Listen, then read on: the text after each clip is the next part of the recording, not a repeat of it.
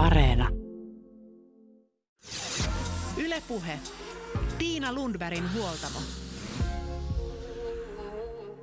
Kun aloitin tämän huoltamo-ohjelmani, niin silloin pohdin paljon ajatusta liikunnallisesta elämäntavasta. Sitä, että ei treenattaisi treenin sen suorituksen takia, vaan siksi, että liikunta on osa elämää ja että se on kivaa. Se tuo hyviä fiiliksiä. Että liikunta toisi mielihyvää rääkin sijaan. Että liikunnan ei aina tarvitsisi olla kovaa, vaan välillä lempeää. Ja että liikuntaa harrastaisi mielellään ja että se tekisi mielelle hyvää. Länsimainen kulttuuri on suhteessa liikuntaan aika ristiriitainen. Toisaalta liikuntaa arvostetaan ja sen tärkeydestä puhutaan. Ja toisaalta kulttuuri taas suorastaan pakottaa ihmiset liikkumaan liian vähän. Tätä tematiikkaa ollaan sitten käsitelty huoltamolla monestakin kulmasta ja tänään palataan taas aiheen ytimeen ja pohditaan sitä, millainen liikunta on hyvää mielelle ja millainen liikunta saa aikaan mielihyvää ja voisiko aivoja opettaa tietoisesti nauttimaan liikkumisesta. Jo 90-luvulla liikuntalan tutkimuksissa ihmiset ovat kertoneet harrastavansa liikuntaa, koska se parantaa mielialaa, auttaa rentoutumaan, edistää mielenterveyttä, antaa vaihtelua elämään, parantaa stressin sietoa, vie ajatukset ikävistä asioista ja kohottaa itsetuntoa. Mikseivät ihmiset sitten liiku, kun kerran näin paljon hyvää saisi itselleen aikaan? Tätä aihepiiriä pohditaan nyt psykologi, psykoterapeutti ja työnohjaaja Minna Martinin sekä tutkimuspäällikkö Tiina Saanioen kanssa. Ja tematiikkaa lähestytään nimenomaan mielen hyvinvoinnin kautta. Millainen liikunta hoivaa mieltä? Miten liikunnasta voisi löytyä mielihyvän kokemuksia? Ja miten voisi pohtia sitä omaa elämän liikunnallista aikajanaa? Miksi suhteeni liikkumiseen on se, mikä se on? Maailma paranee puhumalla.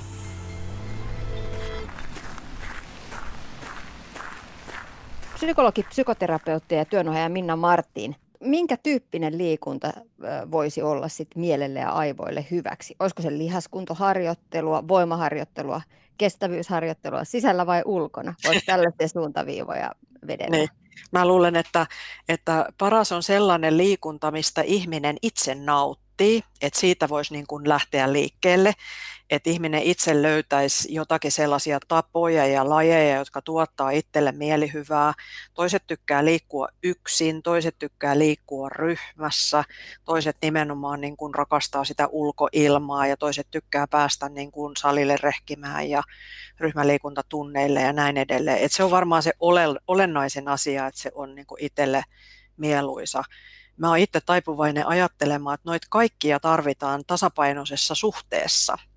Et, että, tota, että olisi hyvä, jos niin kun näitä erilaisia elementtejä olisi aika säännöllisesti siellä niin kuin omassa liikunta-arjessa, että on tämmöistä arkiliikuntaa, kevyttä liikuskelua pitkin päivää, on jotakin sydän- ja verenkiertoelimistöä vähän kuormittavaa, on lihaskuntoa, on sitä liikkuvuutta, notkeutta lisää, lisäävää ja sitten on tasapainoa haastavaa.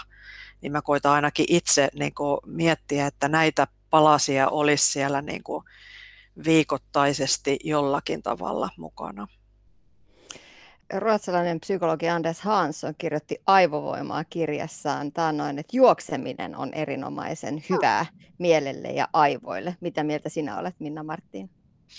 Varmasti se on hyvää mielelle ja aivoille ja, ja eri, erityisesti silloin, jos niin kuin oma elimistö ja nivelet sen niin kuin kestää. Ja hyvin paljonhan nykyään puhutaan kuitenkin si, siitä, että tota, kaikki ei pysty välttämättä juoksemaan, jos on vaikka niin kuin vammoja, kulumia ja, ja tota, muuta tämmöistä. Ja että kävely on sellainen, johon useimmat ihmiset pystyvät. Ja sen vaikutuksia ei kannata lainkaan väheksyä, jopa saatetaan niin kuin ajatella, että, että sillä voi olla niin kuin jossain määrin jopa suotuisampiakin vaikutuksia, että ihminen ei tule niin herkästi silloin sitten ylikuormittaneeksi itseänsä ja, ja tota, sitä on helppo tehdä niin kuin missä vaan, että se ei vaadi mitään erikoisia välineitä eikä olosuhteita.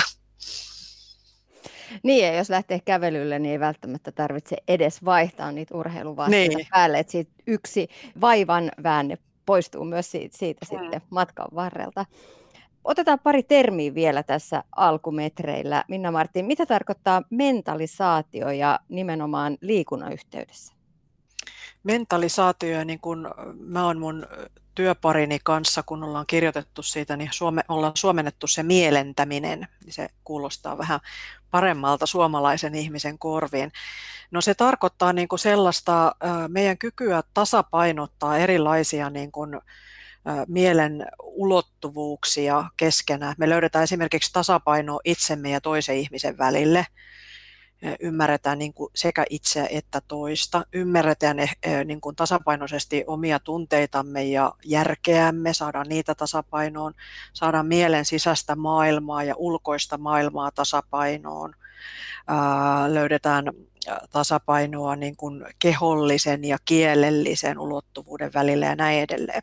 Ja sitten niitä ulottuvuuksia on vielä paljon lisää enemmänkin. Et se on tavallaan niin kuin semmoista, miten mä sanoisin, niin kuin mielen jonglöörityötä, että me koitetaan pitää näitä erilaisia ulottuvuuksia jotakuinkin tasapainos, ettei synty sitten sellaisia mielentämiskatkoksia, missä me menetetään tunneyhteys itseemme taikka toiseen ihmiseen ja näin edelleen. Ja miten se liittyy liikuntaan, niin mä ajattelen, että, että, tota, että jos me mietitään sitä, että onko meidän oma liikuntasuhteemme tai kehosuhteemme mielentävä vai onko siinä katkoksia, että, me, että mehän ollaan voitu luoda vaikka semmoinen suhde itseemme, että me ei olla oikein tunneyhteydessä tai me ei kuunnella oikein niin kuin omia tarpeitamme tai ei kuunnella kehoamme ja sitten saatetaan vaikka liikunnan avulla liikunnan varjolla niin kuin rikkoa paikkojamme esimerkiksi, taikka, taikka liikkua sellaisilla tavoilla, että ne ei oikeastaan vastaa ollenkaan meidän todellisia tarpeita, vaan meillä on joku ihan, ää, ihmisellähän voi olla monenlaisia pakonomaisiakin ideoita liittyen niin kuin liikkumiseen ja omaan kehoon ja miltä pitäisi näyttää ja mihin pitäisi pystyä ja näin edelleen. No entä sitten kehotietoisuus? Se on termi, joka nousee tässä ajassa vahvasti eri, e, esille? Joo. No kehotietoisuudella tarkoitetaan sitä, että me ensinnäkin niin kun kyetään havaitsemaan sitä, mitä meidän kehossa tapahtuu, minkälaista vireytymistä, minkälaisia tuntemuksia, mitä reaktioita, mitä esimerkiksi vaikutuksia meidän toiminnoilla on kehoon. Kuunnellaan sitä informaatiota, pystytään tavallaan niin kuin ymmärtämään, mihin se liittyy. Eli se informaatio niin kuin on silloin meille mielekästä, käyttökelpoista ja me voidaan sen avulla sitten niin kuin vastata tarkemmin omiin tarpeisiimme ja, ja tota noin, niin se voi silloin niin kuin ohjata meidän toimintaamme ja näin edelleen. No lähdetään sitten Minna Martin pohtimaan sitä, että, että mitkä tekijät pitää ihmisen kiinni liikunnassa, hän kuin lajista riippumatta mikä vaikutus esimerkiksi on näillä ihmisen psy- psyykkisillä perustarpeilla sitä, että tuntee osaamista ja on yhteydessä toisiin ihmisiin ja, ja mm, tekee omaehtoisesti, eli pystyy itse vaikuttamaan mm. siihen, että, että mitä on tekemässä? No sitähän voi ajatella sillä tavalla, että tota, että meillä on niin semmoinen sisäsyntyinen tarve liikuttaa itseämme jo ilmeisesti ihan kohdusta alkaen. Me aloitetaan se heti, kun se on mahdollista. Ja tota, se tuottaa niin kuin pienelle vauvalle ja pienelle lapselle niin kuin hyvin paljon mielihyvää niin kuin se uusien taitojen oppiminen ja itsensä liikuttaminen. Ja senhän avulla me tutkitaan ympäristöä, me tutkitaan toisia ihmisiä, ja tota, jos me onnistuttaisiin säilyttämään liikkumiseemme tällainen niin kuin ilo ja uteliaisuus, ja sitten kun ajatellaan, että kun meidän taidot kehi, niin kuin kasvaa ja kehittyy aikuistuessa, niin meidän mahdollisuudet on niin kuin eksponentiaaliset, että mitä kaikkea me voidaan liikkumisen ja liikunnan avulla niin kuin tehdä, jos meillä säilyisi tällainen niin kuin liikunnan mielihyvä ilo uteliaisuus, halu sen avulla tutkia, mihin, mihin mulla on mahdollisuuksia mun kehossa ja mitä kaikkea niin kuin mä voin sen avulla kokea ja nähdä ja näin edelleen. Niin siinähän olisi aika hyvä resepti, mutta mitä ihmiselle sitten oikein niin kuin matkan varrella tapahtuu, kun osa ihmisistä ainakin näyttää siis kadottavan tämän tapaisen yhteyden omaan kehoon ja siihen liikkumisen iloon ja näin edelleen. Mutta mä ajattelen, että periaatteessa tästähän voisi olla myös aikuisen ihmisen kanssa kysymys, että miten me elvytettäisiin ja löydettäisiin takaisin niin kuin siihen alkuperäiseen iloon siitä, että mun keho pystyy, mä voin tehdä sillä asioita ja se niin kuin on tavallaan väylänä myöskin just kontaktiin toisten ihmisten kanssa liittymiseen ja näin poispäin. No sitten jos ajatellaan merkityksellisyyttä, se on myös yksi termi, joka tästä tänä päivänä nousee vahvasti esille, jos puhutaan, puhutaan sit työhyvinvoinnista, työhyvinvoinnista tai, tai muuten ihmisen hyvinvoinnista. Miten liikunna, liikunta ja sitten se niin kuin mielen hyvinvointi ja sitten tällaiset merkitykselliset asiat sun mielestä linkittyy yhteen? No mä ajattelen sillä tavalla, että, että totta kai me annetaan niin kuin kaikelle äh, kokemuksellemme ja kaikille toiminnollemme jotakin niin kuin merkityksiä. Me, me niin kuin tehdään asioita, koska meillä on jonkunnäköisiä motiiveja siellä taustalla. Ne saattaa olla niin kuin itselle hyvin selkeitä tai sitten ne voi olla aika tiedostamattomia joskus, että mikä meitä niin kuin ohjaa. Mutta jos me voidaan niin kuin tiedostaa niitä taustalla olevia niin kuin motiiveja ja pyrkimyksiä ja kokea se meidän oma toimintamme niin kuin merkitykselliseksi niiden saavuttaminen, näin kuin tarpeiden ja toiveiden ja unelmien saavuttamisessa, niin silloinhan voi esimerkiksi liikunnalle syntyä niin kuin hyvin paljonkin rikkaita erilaisia niin kuin merkitysulottuvuuksia suorastaan.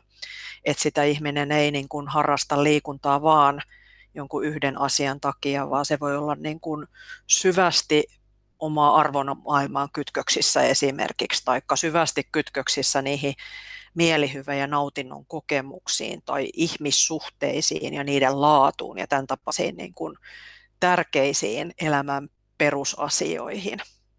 Niin, koska useinhan tällaista niin kuin treenikulttuuria ja treenibuumia pidetään kauhean niin kuin itsekeskeisenä ja semmoisena, että siellä Joo. sitä niin kuin omaa, omaa kroppaa niin kuin vaalitaan jonain jumalana, mutta se ei välttämättä liikunta ja liikkuminen ei ole välttämättä sitä.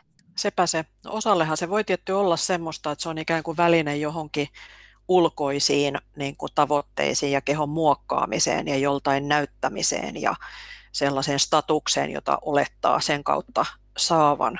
Mutta tota, päältäpäin katsoen niin kuin me ei voida sitä merkitystä tietää, mikä toisella ihmisellä siihen liikkumiseen liittyy, ellei me jotenkin niin kuin keskustella sen ihmisen kanssa. Että jos me vedetään vaan johtopäätöksiä siitä, että ahaa, ja toi tyyppi on tuolla salilla treenaamassa ja muuta, ja kuvitellaan, että se ihminen on itsekeskeinen ja narsistinen ja oma kehoa palvova, niin ei se välttämättä ole niin. Siellä voi olla hyvin paljon niin kuin muita asioita, mu- muunlaisia merkityksiä taustalla.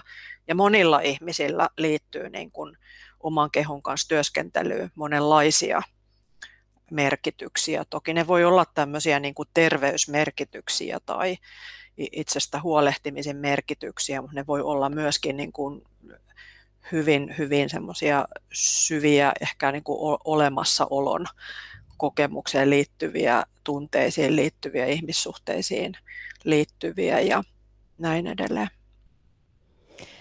Kuinka paljon sit lapsuuden kokemukset vaikuttaa vielä aikuisena siihen, että millaisia liikkujia me olemme?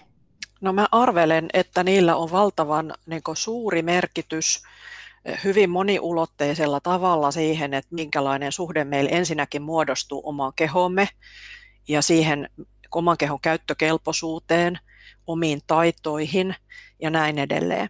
Että se voisi ajatella, että se lähtee mahdollisesti niin kuin siitä, että minkälainen suhde omaan kehoon ja omaan liikkumiseen meidän vanhemmilla on ollut.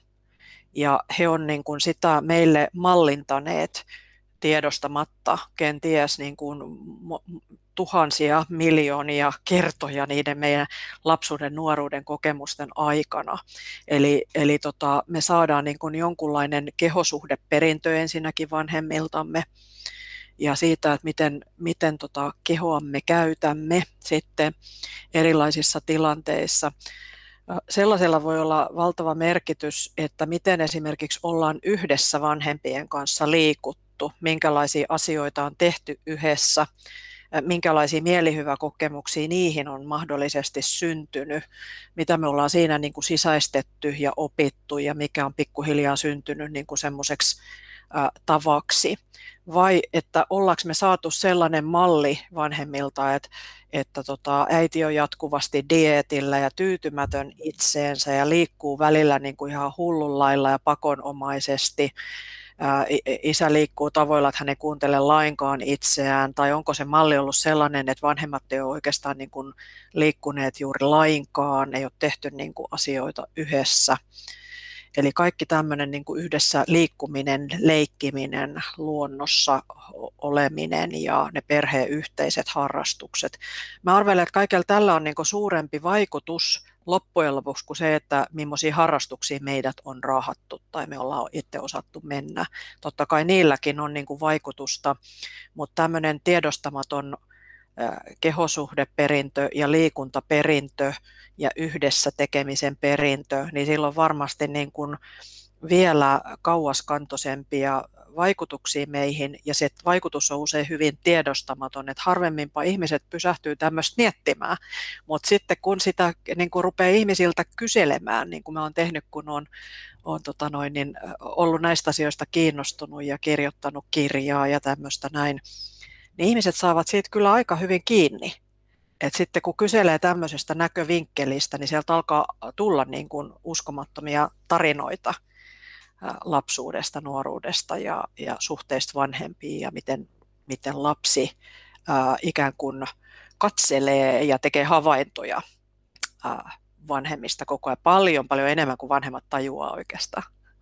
Tämä on tosi mielenkiintoinen näkökulma. Lähdetään perkaamaan sitä pikkusen. Otetaan tuo kehosuhdeperintö ihan ensimmäisenä. Aika monet tämän ajan me äidit ja isät tiedät, tiedostamme ja tiedämme jo sen, että ei arvostella omaa kehoa, vaan lasten kuulen. Mm. Eli ei, ei, ei puhuta omasta tai muiden kropasta, niin, niin arvioi vaan sävyn suuntaan tai toisen. Mutta millä tavalla muuten sitten vanhemmat tiedostamatta voi luoda tällaista niin kuin, mm kehosuhdeperintöä omille lapsilleen. Se on niin mielenkiintoista äh, mun mielestä, koska tota, mehän kommunikoidaan koko ajan paljon enemmän kuin sanoilla. Että toi on tärkeä, tärkeä niin kuin ulottuvuus, mitä sä sanot, että me voitaisiin tiedostaa sen verran itseämme, että me ei arvostella sanallisesti omaa kehoa tai toisten ihmisten kehoa. Nimittäin ihmisillä on semmoinen niin kuin taipumus, että kun telkkari on auki, niin saatetaan arvostella, mitä me nähdään siellä, tai kadulla kulkevia ihmisiä, katot tota ihmistä ja tämmöisiä kommentteja. Et jos siihen voi niin kuin vaikuttaa ja vähän niin kuin rauhallisesti hengitellä siinä kohtaa ja jarruttaa niitä impulseja, mitä tekee mieli sanoa, niin sillä voi olla suuri vaikutus. Mutta entä se sanaton viestintä, koska ne silmäykset ja huokaukset ja tavat, joilla me kommunikoidaan sanattomasti itsestämme koko ajan, niilläkin voi olla oma merkityksensä.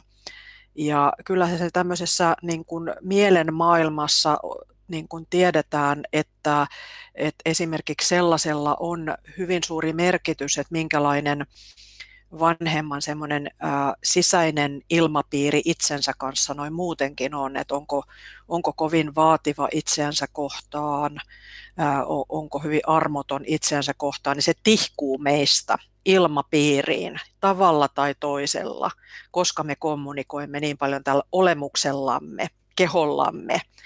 Ja, tota, ja lapset nimenomaan katselevat, kuuntelevat, vaistoavat, tuntevat ja näin edelleen ja saattavat olla niin kuin hyvin alttiina sille niin kuin vanhemman mielen sisäiselle maailmalle.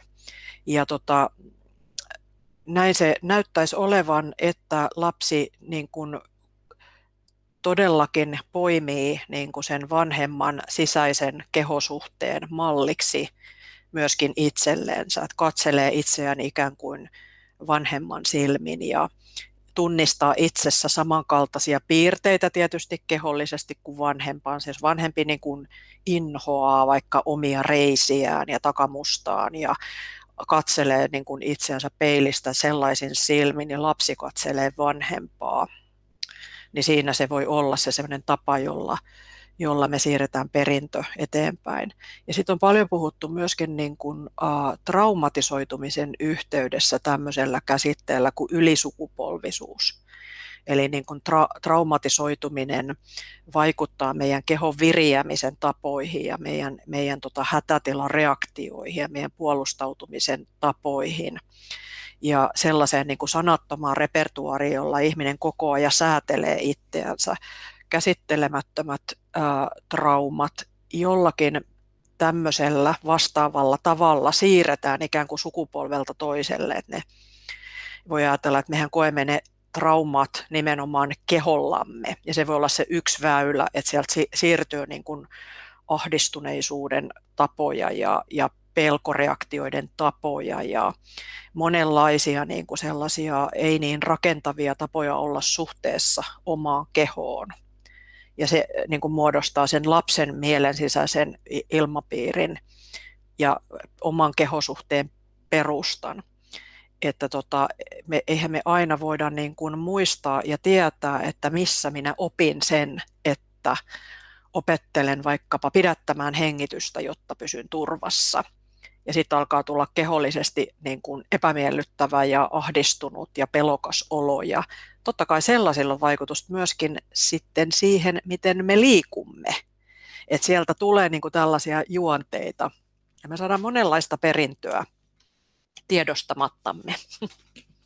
Niin, ja yksi hyvä perintö sitten olisi, jota voisi myös sitten viedä eteenpäin, on se perheen yhteinen liikunta. Ja nyt ei puhuta välttämättä mistään kuin kilpaurheilusta, vaan mm. siitä, että perhe liikkuu yhdessä ja siihen liikuntaan äh, sisältyy silloin hyviä muistoja, vaikka Kyllä, yhteistä joo. patikkaretkistä ja makkaran paistosta ja sellaista niin kuin lämmintä tunnelmaa.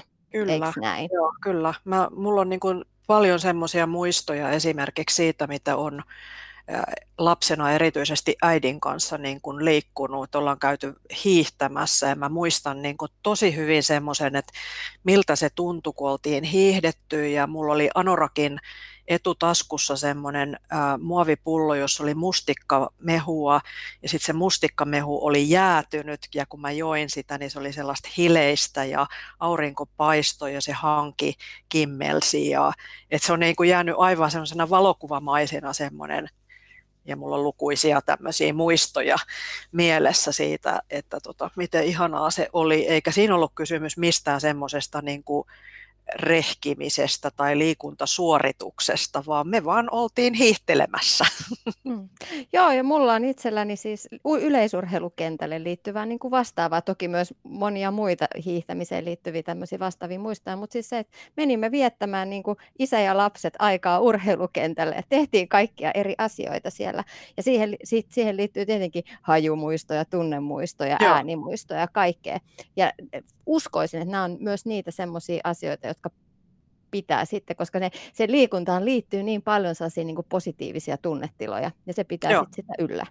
Kyllä, eikä se ole pelkästään tietenkään vanhempien kanssa. Jos mä ajattelen vaikkapa mun omia lapsia, niin he on tosi paljon tehneet tämmöisiä juttuja niin kuin leikinomaisesti omien isovanhempiensa kanssa. Et isovanhemmat on saattanut, niin kun, kun lapset on ollut hoidossa siellä, niin viedä urheilupuistoon ja sitten he on käynyt hyppäämässä vähän pituutta ja tämmöistä ihan semmoisena parivuotiaana ja taaperoina ja pikkusina ja, ja näin edelleen. Ja, ja tota, he on nyt aikuisia ja heillä on paljon tämän kaltaisia muistoja sieltä yhteisistä niin kuin liikkumisen hetkistä myös isovanhempien kanssa. Ja ne ikään kuin ylläpitää sitä sisäistä mielihyvää, joka liittyy siihen liikuntaan Kyllä. ja niihin Liikunta omiin taitoihin. Ja, joo, ja omiin taitoihin ja sitten siihen yhdessä olemiseen, nähdyksi tulemiseen, kannustetuksi tulemiseen ja tällaiseen, josta voisit muodostua se oma sisäinen ääni, jolla mä tsemppaan itseäni ja luotan siihen, että mun keho osaa ja pystyy ja ja myös sitten ihan lasten urheiluharrastuksessa. Se, mitä mä itse toivoisin isoimmaksi taidoksi, mä en tiedä, että missä valmennuskoulutuksessa sellainen pystyttäisiin urheiluvalmentajille tuomaan, että jokaisen valmentajan silmiin syttyisi semmoinen kipinä, että he pystyisivät näkemään jokaisen lapsen positiivisen potentiaalin. Sen, että, jokaisessa, että valmentaja pystyisi näkemään jokaisessa lapsessa sen hyvän. Joo. koska jokaisessa lapsessa se on. Ja Joo. se olisi mun mielestä se yksi, yksi reitti, miten lapset saataisiin innostumaan Joo. liikunnasta ja liikkumaan myös aikaa. Se on itse asiassa niin kuin yksi tämän mielentämisen semmoisia perusperiaatteita, että se auktoriteettiasemassa oleva henkilö, on se sitten vanhempi tai opettaja tai ohjaaja tai esimies myöhemmin sitten ä, aikuisena, ä, että meidät nähdään yksilöllisesti – koska eihän voi toista ihmistä mielentää, jos ajattelee, että ne on niin kuin massaa tai karjalaumaa tai niin kuin, joku tuommoinen niin joukkio, vaan että jokainen on yksilö ja että se aikuinen pystyy näkemään nimenomaan yksilöllisesti jokaisen potentiaalit ja voimavarat ja, ja nimenomaan että nähdä se potentiaali lapsessa ennen kuin lapsi on saanut itse tuntumaan siihen omaan potentiaaliinsa niin siinähän se on, toinen ihminen voi sytyttää meissä sen kipinän, että mä en tiennytkään, että mä oon näin taitava tällaisessa. Ja mä muistan itse sen tunteen, miten merkityksellistä se oli, kun ää, alakerran tyttö vei mut ekan kerran tota, jumppatunnille, niin kuin voimisteluharrastukseen, ja sitten siellä aika nopeasti niin se ohjaaja näki mussa sen voimistelijapotentiaali, mitä mä en tiennyt itsessäni olevan ollenkaan. Mä muistan sen hetken. Mä oon ollut silloin seitsemän tai kahdeksan vuotias. Että tulla nähdyksi sen valmentajan tai ohjaajan silmissä, niin sillähän voi olla niin kuin ihan valtavan semmoinen sytyttävä vaikutus ihmiseen. Niin, ja sitten se sama voi toistua myös aikuisuudessa sit siinä kohdassa, Kyllä. Kun, kun palaa urheilun pariin, ja jos sattuu, sattuu tulemaan semmoiseen jengiin, missä, missä koko yhteisö ja ehkä se personal trainerkin onnistuu löytämään sit sen kyllä, kyllä. liikunnan kipinän siellä. Kyllä, ja mä ajattelen, että kyllähän tämän saman kokemuksen on ihan helposti saanut, niin kun, kun on mennyt jonnekin tota, kuntosalille ja siellä käynyt ryhmäliikuntatunnille, tunnille, niin kyllä mä sen niin kuin tunnistan edelleen itse sen, että nyt tulen niin kuin nähdyksi, että se ohjaaja näkee, se katsoo mua, se huomaa sen potentiaalin ja sitten se niin kuin sanoo ja tsemppaa tietty koko ryhmää, mutta näkee, että joskushan ohjaaja puhuu juuri jollekin tietylle henkilölle siellä. Ja miten valtava ihana tunne se on, kun siinä toistuu tämä niin kuin peruskokemus sieltä niin kuin lapsuuden se nähdyksi, kuulluksi ja ymmärretyksi tulon kokemus, joka on tämän mielentämiskyvyn kannalta se ihan perus mielihyvän lähde, siis valtava mielihyvän lähde ihmiselle läpi elämään tulla niin kuin toisen ihmisen tunnistamaksi. No mikä merkitys sit sillä, sillä niin palautteella, ihan sanallisella palautteella on, on siihen, että e, miten ihminen liikkuu. Otetaan esimerkki vaikka perheelämästä, että puoliso sanoo toisella, että onpa kiva, että käyt lenkillä tai että mä hoidan lapset, niin messä lenkille. Ja vitsi, onpa kiva, kun sulla on punaiset posket, kun tuut lenkille, näytä, lenkiltä, näytät hyvältä. Joo, sillähän on ihan valtavan suuri merkitys että minkälaista sanallista palautetta me saadaan ja että saadaan niin kannustusta. Ja, ja tota, että meidän tarve siihen on läpi elämän toistuva, se tarve ei koskaan meistä poistu. Ja tota, kuinka paljon sitä voi saada niin kuin voimia itsestänsä irti, kun saa toiselta sitä rohkaisua ja palautetta. Mulla on semmoinen kokemus tästä keski-iästä, että me ruvettiin jossakin vaiheessa mun miehen kanssa harrastamaan tämmöistä vuoristossa vaeltamista, eli ollaan käyty tuolla niin kuin Keski-Euroopassa, siis korkeilla, korkeilla vuorilla vaeltamassa. Ja tota, se on niin kuin semmoinen parisuhteen yhteinen koitos ensinnäkin, ja mikä valtava niin kuin voima on ollut siinä, kun toinen sanoo, että hei, kyllä sä pystyt, ja me voidaan tiiäks, vähän levätä tässä, ja vedetään vähän happea, ja sit sä jaksat taas, ja, ja, tota, ja se semmoinen niin tiimihenki, mikä syntyy siinä, kun me toinen toisiamme ollaan niin kuin kannustettu ja tsempattu ylös vuoren rinnettä ja, ja tota noin, niin todella niin kun siinä on saanut itsestänsä paljon enemmän irti. Tai sitten miten esimerkiksi ajattelen, että jollain joogatunnilla, kun olen käynyt ja, ja tota, ohjaaja on siinä niin kun käsillä korjannut ja ohjannut ja nimeltä tunnistanut ja nimellä kannustanut niin kuin joogatunnilla, niin mä oon kokenut, miten valtavan paljon enemmän mä oon saanut itsestäni e, siis irti niin kuin jaksamista, liikkuvuutta, siis monenlaisia asioita. Olen pysynyt asanassa pidempään, olisin luovuttanut paljon aikaisemmin, ellei olisi sanonut, että Minna, vähän käännä, noin nyt on oik tosi hyvältä näyttää. Niin, niin tota, silloin, silloin mä ajattelin, että ihan käsittämätöntä. Siis tiesikö se mun nimen? Ihmeellistä. että mä en ollutkaan vaan niin kuin tätä massaa täällä tunnilla, vaan että joku tuntee mun nimen ja käyttää mun nimeä ja kannustaa ja näin. Ihan mieletön voimahan siinä on siinä toisen ihmisen antamassa kannustuksessa. Ja... Psykologi psykoterapeutti, työnohjaaja Minna Marttiin. Eli nyt jos vedetään vähän yhteen tässä kohdassa, niin kannattaako ihmisen, joka kamppailee vaikka liikkumisensa kanssa, pohtia perin pohjin siitä, että millaisia kokemuksia hänellä on liikunnasta, pitääkö hän liikunnasta ja jopa sitä, että mitä hän pitää liikuntana? No ainakin mä voin sanoa omalta kohdaltani, että kun mä oon lähtenyt niin kun tällaisia asioita niin kun pohtimaan ja keskustelemaan ihmisten kanssa, niin on tullut niin kuin paljon moniulotteisempi niin kuin näkemys itseen ja muihin ihmisiin liikkujana. Että kyllä mä kovasti siihen suuntaan niin kun kannustan, että jos on ystäviä, joiden kanssa voi vaikka lähteä kävelylenkille ja syntyä syviä pohdiskella, niin se voi olla niin kuin yksi tapa oppia ymmärtämään itseä liikkujanakin niin kuin syvemmin. Taikka sitten, jos käy vaikkapa äh, siellä psykoterapiassa, niin kyllähän psykoterapeutinkin kanssa voi tällaisia asioita pohdiskella, että ei siellä aina tarvitse siellä vastaanotolla niin kuin käsitellä niitä äh, vaikeita asioita ja, ja tota, tai että voi käsitellä tällaisia vaikeita asioita, jotka liittyy kehosuhteeseen ja liikkumiseen ja, ja näin edelleen. Että, että tota noin, niin se, mä ajattelen, että se antaa meille niin semmoisen syväluotaavamman näkemyksen itseen, omaan tunnesuhteeseen, omaan kiintymyssuhteeseen, omaan kehon kanssa, oma, omiin tapoihin liikkua niin kuin yksin ja yhdessä, kun sitä vähän miettelee, miettii tämmöisenä elämän historiallisena kysymyksenä ja tunnesuhdekysymyksenä. Ylepuhe. Tiina Lundbergin huoltamo.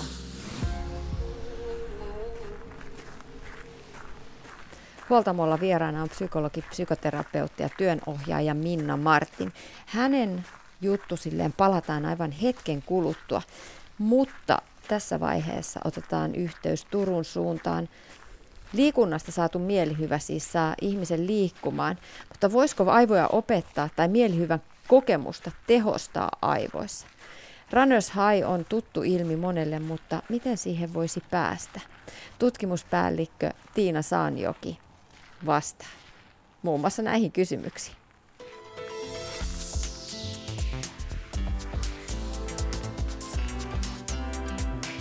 Yle Puhe. Tiina, voiko aivoja opettaa saamaan mielihyvää liikunnasta? No, tämä onkin tosi kiinnostava kysymys. Tätä haluaisin tutkia ja mulla on semmoinen hypoteesi, että kyllä voi, mutta toistaiseksi on vielä hypoteesin asteella, että, että ei olla varsinaisesti päästy toteuttaa ihan oikeaa tutkimusta tästä, mutta joo, kyllähän me sitä paitsi tiedetään käytännöstä se, että toisinaan just sohvaperunoista kuoriutuu oikein semmoisia himoliikkujia, että jotainhan siellä aivoissa tapahtuu. Ja olisi kyllä kiinnostava tietää, että mitä se sitten on ja miten se niin saataisiin esimerkiksi mm, kaikille ihmisille sitten aktivoitu. No se, se, sitä te olette tutkinut tai sitä tiedetään jo, että miten aivot reagoi liikuntaan. Mit, mitä siellä tapahtuu? No joo, liikuntahan nyt yleisesti on, on jo tosi voimakas semmoinen fyysinen, fyysinen ärsyke elimistölle ja samoin siis myös aivoille. Ja saa siis aikaan paitsi kehossa kaikenlaista, kaikenlaista muutosta, niin myöskin sit aivoissa. Et siellä kyllä aivojen sit kuorikerroksen se sähköinen aktiivisuus muuttuu. Tiedetään, että että aivojen verenvirtaus jonkin verran muuttuu, etenkin se verenkierto sitten vilkastuu tietyillä aivojen alueilla treenin aikana ja, ja sitten aivoissa aivojen eri osien toiminnalliset yhteydet siellä voimistuu ja muuttuu ja, ja tota, myöskin sit monenlaisia ää, hermokasvutekijöitä ja välittäjäaineita ja hormoneita ja hermosäätelijöitä sitten siellä vapautuu liikunnan aikana. No mutta miten siellä näkyy nimenomaan se mielihyvä, jota nyt haluttaisiin saada, jotta liikunnasta tulisi osa omaa arkipäivää?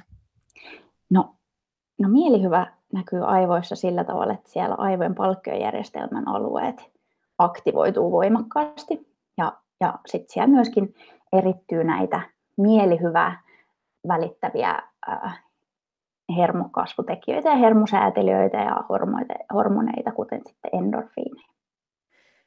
Miten se liikunnan aikana tai liikunnan jälkeen tämä mielihyvä näyttäytyy aivoissa? Onko se vahvempaa silloin nimenomaan silloin liikunnan jälkeen, koska monet ö, aktiiviliikkujathan sanoo, että, että liikunnan jälkeen on niin hyvä olo. No joo, eli me ollaan tutkittu sitä nimenomaan just liikunnan jälkeen tämmöisillä aivokuvantamismenetelmillä ja tota, ää, se on tietenkin kätevämpää tehdä juuri liikunnan jälkeen, koska pään pitää olla kuvauksen aikana aivan paikallaan ja tota, liikunnan aikana se on paljon haastavampaa, joten ollaan sitten keskitytty liikunnan jälkeisiin ää, tutkimuksiin ja, ja tota, tosiaan niin ollaan sieltä sitten havaittu, että liikunta vapauttaa endorfiineja aivoissa ja nimenomaan tämmöinen kovatehoinen liikunta. Ja toisaalta sitten tiedetään myöskin se, että tota, liikunnan aikana itse asiassa yleensä tuntuu aika pahalta, varsinkin jos tekee kovatehosta liikuntaa. Et ei varsinaisesti raportoida, että liikunta tuntuu itsessään tosi hyvältä juuri sen treenin aikana, etenkin jos on tosi kovatehoinen liikunta, vaan nimenomaan sitten liikunnan jälkeen. Nämä ihmiset, jotka ovat liikkuneet aina, kertovat, että he liikkuvat tosiaankin liikunnan aiheuttaman mielihyvän takia. Miten mm. sitten liikuntaa harrastamaton voisi löytää sen saman mielihyvän? No, se, siihen vaaditaan varmasti sinnikkyyttä ja rutiinin, rutiinin muodostusta ja tota,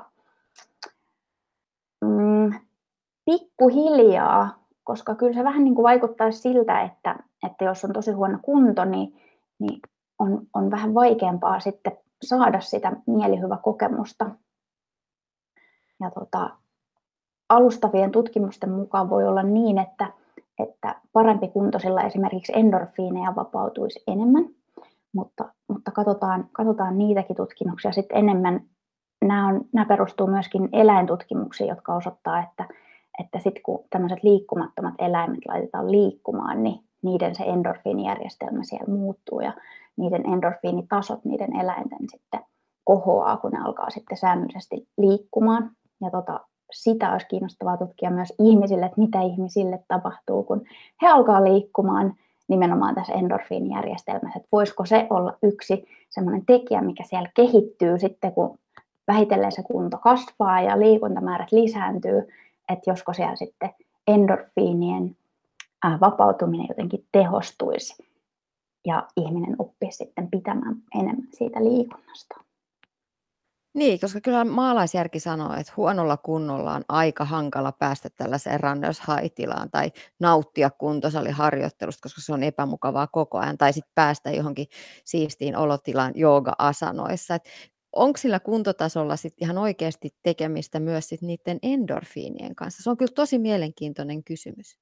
Se on tosi kiinnostava kysymys ja niin kuin sanoin, niin eläintutkimusten perusteella sillä on tekemistä.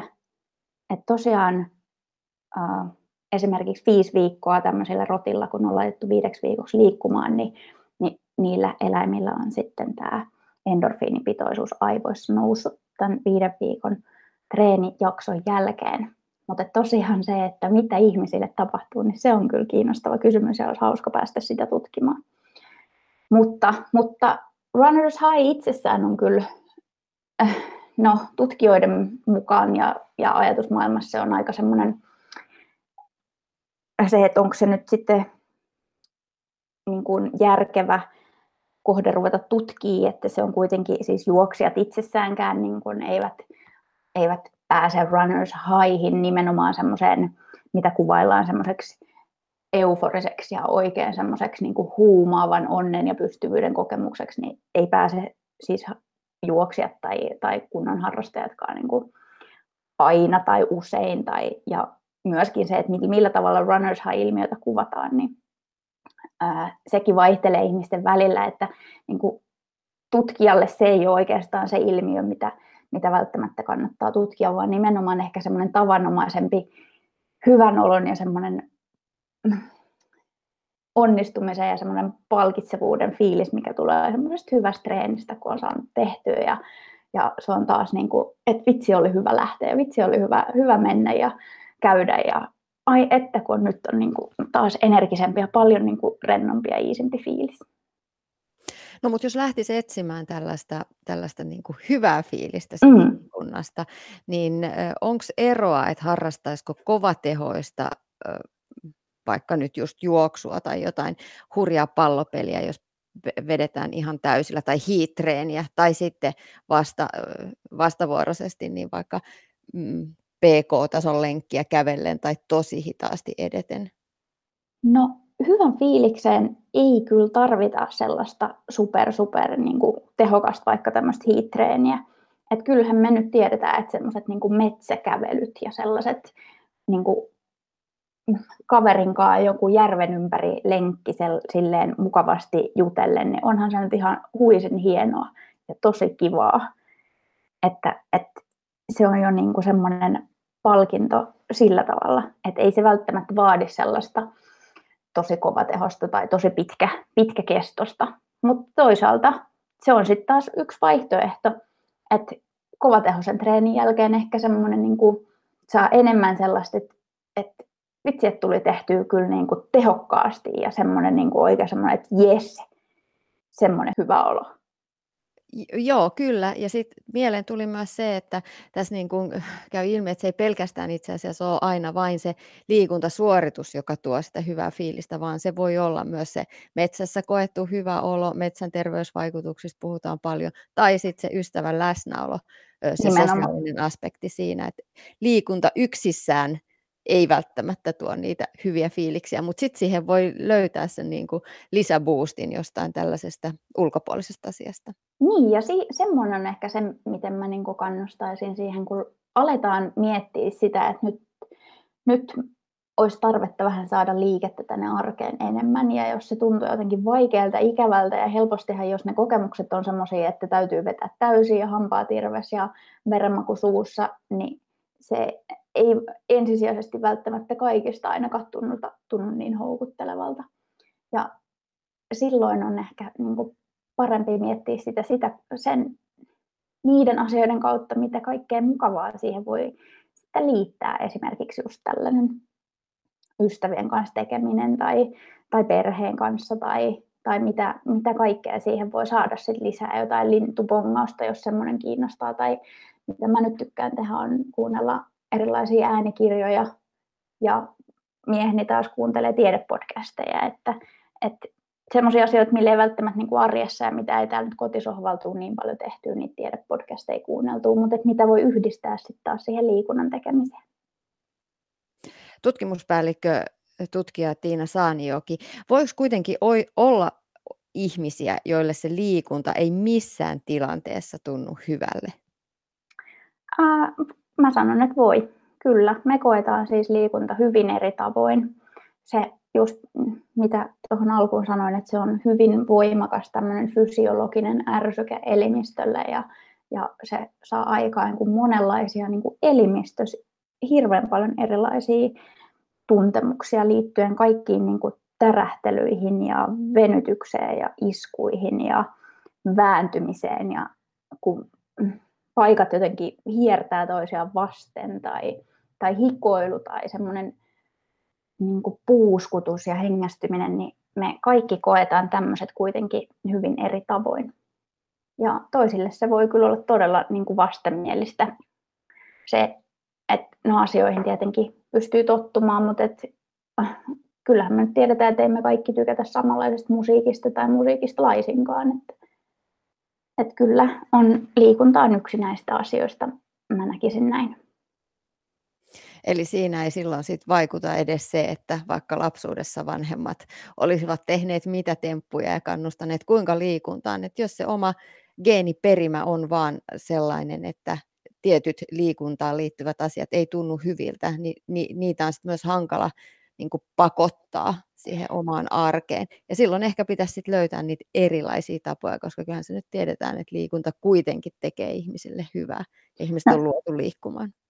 Näin on, ja, ja mm, siihen mä nyt myöskin ajattelen silleen, että kyllähän ihmiset pystyy tekemään monenlaisia juttuja, jotka ei ole niin mieluisia, ja, ja monenlaisista asioista, mitkä ei ole niin mieluisia, niin tulee toistojen ja tämmöisen rutiinin muodostamisen myötä ihan kuitenkin semmoisia siedettäviä ja oikeastaan semmoisia juttuja, mitä ei sitten tarvitse edes niin paljon ajatellakaan. Mutta se on hirveän ymmärrettävää, että jos se on aina niin kuin yhtä kärsimystä se johonkin liikkeelle lähteminen, niin kyllä se, se on ihmiselle kyllä vaikeaa, jos joka ikinen kerta pitää perustella ja taistella itsensä kanssa, että se asia tapahtuu. Mutta monestihan tätä tietenkin perata johonkin hampaiden pesuun, mikä harva siitä nyt erityisemmin nauttii, mutta kaikki sen tekee. Mutta tosiaan se nyt hampaiden pesu keskimäärin kestää huomattavasti vähemmän aikaa ja on pienempi vaiva kuin liikunta, että ei sen ihan yksi yhteen ole sekään. Ehkä esimerkkinä siitä, että, että asioita tehdään, vaikka ne ei olekaan niin, niin mieluisia, mutta kyllä mä silti tähän ympäisin niin kuin mahdollisimman paljon itselle kivoja juttuja. Miksi ja miten sun mielestä liikunnan ilosta pitäisi puhua? Tämä on hyvä kysymys. Mun mielestä liikunnan ilo ei pidä tuputtaa ihmisille. Sitä ei pidä niin kuin liikaa korostaa ja sellaista liikunnan nautintoa ei pidä liikaa korostaa ja pakottaa ja tuputtaa ihmisille, ketkä ei liiku, koska kaikilla on joku syy siellä, että miksi ei liikuta useimmiten se on se, että ei ehdi ja ei sovi arkeen ja on vaivalloista ja kaikkea, mutta usein se on se, että ei, ei tunnu kivalta, ei huvita, ei ole motia. Et, et silloin sitä pitää kyllä lähestyä jotenkin muuten kuin, sit sano, niin kuin tuputtamalla sitä, kuinka ihanaa liikkuminen on, vaikka se on monelle liikkujalle tosi kivaa ja palkitsevaa, niin, niin sitten sit tosiaan lähtee niin kuin rakentaa sitä mahdollisimman paljon sitten niin kuin itselle helpoista yksinkertaisista vaivattomista jutuista ja toisaalta semmoisista just löytämällä siihen niin kuin kivoja juttuja rinnalle. Ylepuhe. Tiina Lundbergin huoltamo.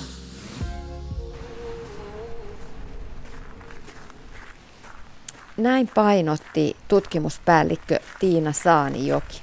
Ja toivottavasti tutkimusta saadaan vietyä eteenpäin tällä mielenkiintoisella tutkimusalalla. Palataan nyt huoltamolla psykologi, psykoterapeutti ja työnohjaaja Minna Martinin juttusille. Yle puhe. Psykologi Minna Martin, liikuntaan liitetään tosiaan paljon niitä tunteita ja usein liikunnasta puhutaan sillä tavoin se on tuo positiivisia vaikutuksia meille. Ja se parantaa mielialaa ja edistää mielenterveyttä ja tuo hyvän fiiliksen. Ja kyllä ne endorfiinit pöllähtää ilmoille, kun vähän lenkillä käy ja kannattaisi sen takia lähteä liikkumaan. Ja näinhän se useimmiten on ihmisellä, joka on lapsesta asti oppinut nauttimaan liikunnasta. Liikuntaan liittyy niitä lämpimiä muistoja, joista on puhuttu. Ja näin on usein ihmisillä, jotka sitten ovat ajautuneet sinne liikunnan pariin. Kuinka vahvasti sun mielestä liikunta-alan ihmisten pitäisi ymmärtää myös sitä, että liikunta ei kaikille tuo aina iloa ja mielihyvää, vaan se voi olla ahdistavaa ja luoda paineita? Kyllähän se olisi niin kuin ihan keskeinen asia ymmärtää, kuinka valtavan vaikea asia liikkuminen ja liikunnan aloittaminen liikunnan aloittaminen tauon jälkeen, tai jos sitä ei ole koskaan harrastanut, niin kuin toisille ihmisille on, jotta liikunnan pariin voitaisiin sitten houkutella ihmisiä, joille se saattaisi tehdä monella tavalla niin kuin terveydellisesti hyvää. Että miten liikkumisesta voisi tehdä niin kuin puoleensa vetävää ja kiinnostavaa, niin, niin tota, sitä täytyy tietysti niin kuin ymmärtää, että kaikkiin ei voi vedota niin kuin samanlaisilla markkinointilausekkeilla ja, ja tota, että monet ihmiset saattaa todella tarvita siihen niin kuin sitä tukea ja apua ja, ja tota, rohkaisijaa ja kanssakulkijaa ja ihan tietynlaista niin kuin suhtautumistapaa ja näin edelleen. No sitten liikunta ja siihen omaan kehosuhteeseen saattaa liittyä myös ihmisillä, jotka ovat harrastaneet liikuntaa ja liikkuneet koko elämänsä myös, myös negatiivisia tunteita ja tapoja.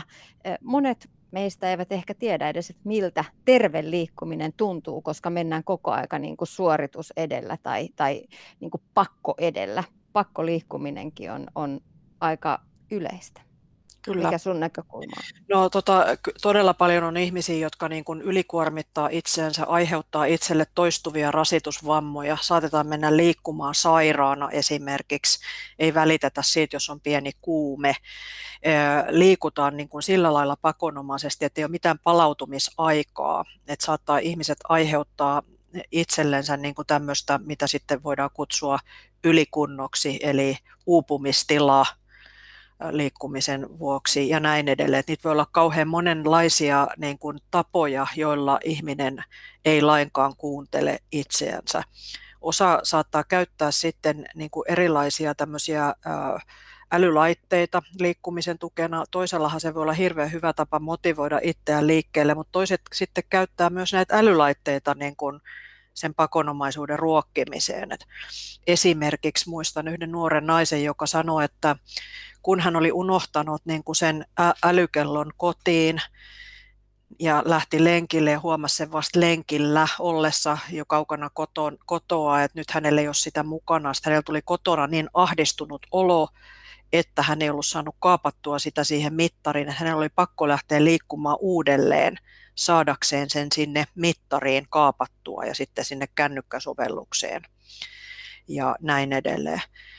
Että, että tota noin, niin pakonomaiset liikkumisen tavat voi olla sellaisia. Ja sitten mä oon hyvin paljon niin kun, törmännyt näin psykologina ja psykoterapeuttina siihen, että toiset käyttää liikuntaa tunteiden välttelyyn. Eli kun mua alkaa ahdistaa, mä lähden liikkumaan, että mun ei tarvi ajatella niitä kamalia asioita, niin ja sillä lailla käytetään liikuntaa niin kuin semmoiseen tunteiden torjumiseen. Ähm, ja tota, sitten jos tapahtuu vaikkapa joku vammautuminen, että ei pysty liikkumaan, niin sitten ollaan aivan hirvittävän ahdistuneita, kun ei päästä niin sanotusti purkamaan ahdistusta jonnekin.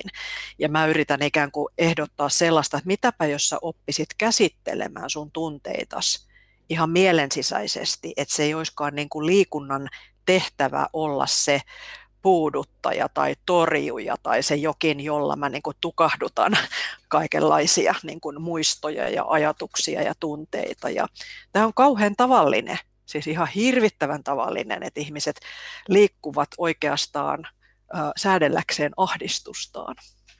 Niin, mutta siihen liittyy se ajatus siitä, että se liikunta auttaa, että liikunta on mun tapani helpottaa sitä omaa oloa. On, onko se sitten huono juttu? No tota, äh, niin, mikä mä siihen nyt on sitten tietty sanoman kellekään, hyvä tai huono, että ehkä se ei ole mustavalkoinen. Et mä ajattelen itsekin näin, että tuommoinen tota, reipas kävelylenkki, kun mä oon yksin tai mukava pyöräily töistä kotiin, kun olen yksin, semmoinen niin kuin vastavuoroinen liike, niin mä saatan saada ihan hirveän paljon ideoita ja oivalluksia, kun lähtee niin kuin oma keho liikkeelle ja, tämmöinen vastavuoroinen liike, aivotoiminta, verenkierto, tällaiset asiat. Että joo, jos liikunta tuottaa tällaista niin kuin reflektiokyvyn lisääntymistä, oivalluksia, asiat yhdistyvät toisiinsa, niin mä oon joskus kokenut itse, että se voi olla melkein yhtä tehokas kuin joku tosi hyvä terapiaistunto toisen ihmisen kanssa. Mutta sitten jos sitä käyttää tämmöisessä, niin kuin tuossa kuvasin tämmöisenä torjuntakeinona, niin mä voisin sanoa siihen pahempiakin keinoja toki ihminen voisi käyttää, mutta tota, ei siinä kyllä mitään oppimista tapahdu. Et jos haluaa niin kun ymmärtää itseänsä tunneperäisesti ja löytää ratkaisuja niihin omiin tunneelämäongelmiin, niin silloin mä suosittelen ehkä mieluummin sitä psykoterapeutin vastaanotolle tuloa kuin sitä niin kuin, ha, ha, niin kuin vere, veremakusuussa lenkille menoa. Minna Martti, miten sitten omaa kroppaa voisi opetella kuuntelemaan, että välttyisi siltä, että, että ajautuisi vaikka sinne ylikuntoon tai juoksisi tukahduttaakseen tunteita tai ei liikkuisi ollenkaan? Mistä tietää, että mikä on hyväksi omalle kropalle? Miten sitä, sellaista voi opetella Joo. aikuisen? Se ei ole kauhean helppoa, koska me on niin helppo ohittaa niin kuin kehomme tuntemukset ja, ja näin edelleen. Et kyllä mä ajattelen, että jotta oppii mielekkäällä tavalla kuuntelemaan itseään, niin siinä tarvitaan jossain määrin niin kuin kuuntelevaa dialogia toisen ihmisen kanssa. Ja jos se on se hyvä valmentaja tai hyvä ohjaussuhde ollut itsellä, niin sehän on ihan mahtava homma. Usein tarvitaan niin kuin kykyä pysähtyä ja nimenomaan tätä kehotietoisuuden kehittämistä, että mä pysähdyn kuuntelemaan mun kehoni tuntemuksia, pysähdyn kuuntelemaan sitä, että, että minkälaiset mun voimavarat on, minkälainen mun vireystila on, minkälaisia tarpeita minulla on ja millä tavoilla mä voin niihin niin kuin vastata, minkälaisia vasteita on siitä liikunnasta, kummoisia oloja on sen jälkeen. Siinähän voi parhaimmillaan käyttää myös näitä mittareita apuna, että mittarithan saattaa kertoa ihmisille sitä, että kuinka hyvä, pitkään olisi hyvä palautua, minkälaisia palauttavia keinoja ihmisellä on miten se on rytmitetty se niin kuin liikkuminen ja, ja näin edelleen. Ja sitten tietysti kuunnella sitä, että jos olen aiheuttanut jotakin rasitusvammaa itselle, niin se oman kehon niin kuin kuunteleminen ja kunnioittaminen, levon antaminen, toipumis, toipumis niin kuin ajan antaminen. Ja sitten haasteelliseksi tämän tekee vielä se, että, että kun aika koko ajan tikittää meillä kaikilla eteenpäin, että me ei pysytä niin kuin nuorina ja notkeina ja vetreinä koko elämäämme, eli tällaista niin kuin mielentävää, kuuntelevaa kehosuhdetta tulisi ylläpitää koko elämän läpi. Lopuksi vielä, millainen voisi olla sitten psyykkisen hyvinvoinnin kannalta mahdollisimman hyvä tällainen liikuntaohjelma? Ehkä siinä olisi niitä niin kuin asioita, joista olen itse kiinnostunut, asioita, jotka tuo niin kuin mulle mielihyvää. Siinä voisi olla tätä monipuolisuutta, että on rauhallista, verkkaista liik- liikkumista ja vähän ehkä sellaista niin kuin sykettä kohottavaakin liikkumista. Ja että me otettaisiin huomioon se, että meidän lihaksisto ei pysy itsellään kunnossa, että meidän täytyy vähän vastustaa tätä painovoimaa ja, ja tota, sillä lailla huolehtia ja mitä enemmän tulee ikää, niin, niin on hyvä, hyvä huolehtia niin kuin sellaisista asioista kuten liikkuvuus ja tasapaino, että me selviydymme niin kuin mahdollisimman pitkään itsenäisinä kotiolosuhteissa itsestämme huolehtien, että pystytään niin kuin hoitamaan meidän arkiaskareita ja saamaan vaatteet päälle ja ei olla niin altteina kaatumaan ja tällainen. Että tämän tapaisia elementtejä ajattelisin, että olisi hyvä jokaisen vähän pohdiskella, että onko minulla tämmöisiä palasia siinä liikkumisessa. Ja olisiko se mahdollisesti myöskin semmoinen väylä, jolla me voitaisiin ylläpitää sosiaalisia suhteitamme, johon, joka on myös tämmöinen terveyttä monella tavalla ylläpitävä asia, että tota, ei niin kuin liikaa jättäydyttäisi esimerkiksi tällaisen korona-ajan keskelläkään täysin eristyksiin, vaan meillä olisi jotakin kontakteja ihmisiin vaikkapa semmoisen liikkumisen kautta, koska me, meidän terveys edellyttää sitä, että meillä on elä, eläviä ihmissuhteita ja ehkä nämä yhdessä saattaisi niin kuin ylläpitää sitä mielenterveyttä, kehon terveyttä ja tasapainoa. Ylepuhe Tiina Lundbergin huoltamo.